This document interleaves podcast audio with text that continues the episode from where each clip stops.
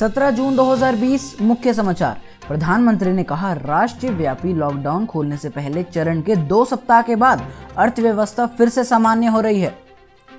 प्रधानमंत्री ने कहा, जीवन और आजीविका बचाने, जाँच करने और संक्रमितों के संपर्क में आने वालों की पहचान करने के साथ आर्थिक गतिविधि बढ़ाने पर ध्यान देना चाहिए।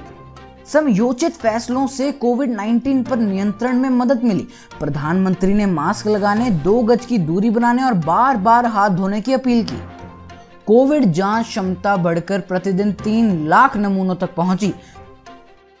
मरीजों के स्वस्थ होने की दर बावन दशमलव चार छह प्रतिशत हुई। लद्दाख के गलवान घाटी में चीन की सेना के साथ हिंसक झड़प में सेना का एक अधिकारी और दो जवान शहीद हुए। बाद में घायल अन्य सत्रह जवानों की भी मौत हो गई। राष्ट्रीय समाचार। केंद्रीय इस्पात मंत्री धर्मेंद्र प्रधान ने देश में तेल तथा गैस क्षेत्र की आवश्यकताओं के लिए स्वदेशी इस्ताप के इस्तेमाल पर ज़ोर दिया। अफवाहों और भ्रमित करने वाली जानकारी के कारण कोविड 19 से निपटने में रुकावट आ सकती है।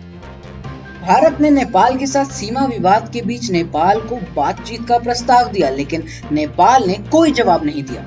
अंतर्राष्ट्रीय अमेरिका में एफडीआई ने हाइड्रोक्सी क्लोरोकिन और क्लोरोक्विन दवाओं के आपातकालीन उपयोग संबंधी अपने आदेश को निरस्त कर दिया। विश्व भर में नए कोरोना वायरस के 80 लाख से अधिक रोगियों की पुष्टि। राज्य समाचार, दिल्ली के स्वास्थ्य मंत्री अस्पताल में भर्ती। शोपियों में सुरक्षा बलों के साथ मुठभेड़ में तीन आतंकवादी ढेर।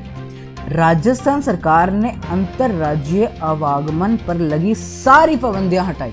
तमिलनाडु के मुख्यमंत्री ने लद्दाख में शहीद हुए जवान के परिवार को 20 लाख रुपए की सहायता देने की घोषणा की। बेंगलुरु में कोविड 19 के मामलों में वृद्धि अनलॉक एक के बाद अन्य राज्यों से आने वाले लोगों के कारण हुई। अगर आपको हरियाणा मीडिया की ये न्यूज़ पसंद आई हो तो सब्सक्राइब करें हमारे चैनल को और बेल आइकन भी दबाएँ ताकि हमारी कोई भी नोटिफिकेशन आप मिस ना करें। धन्यवाद।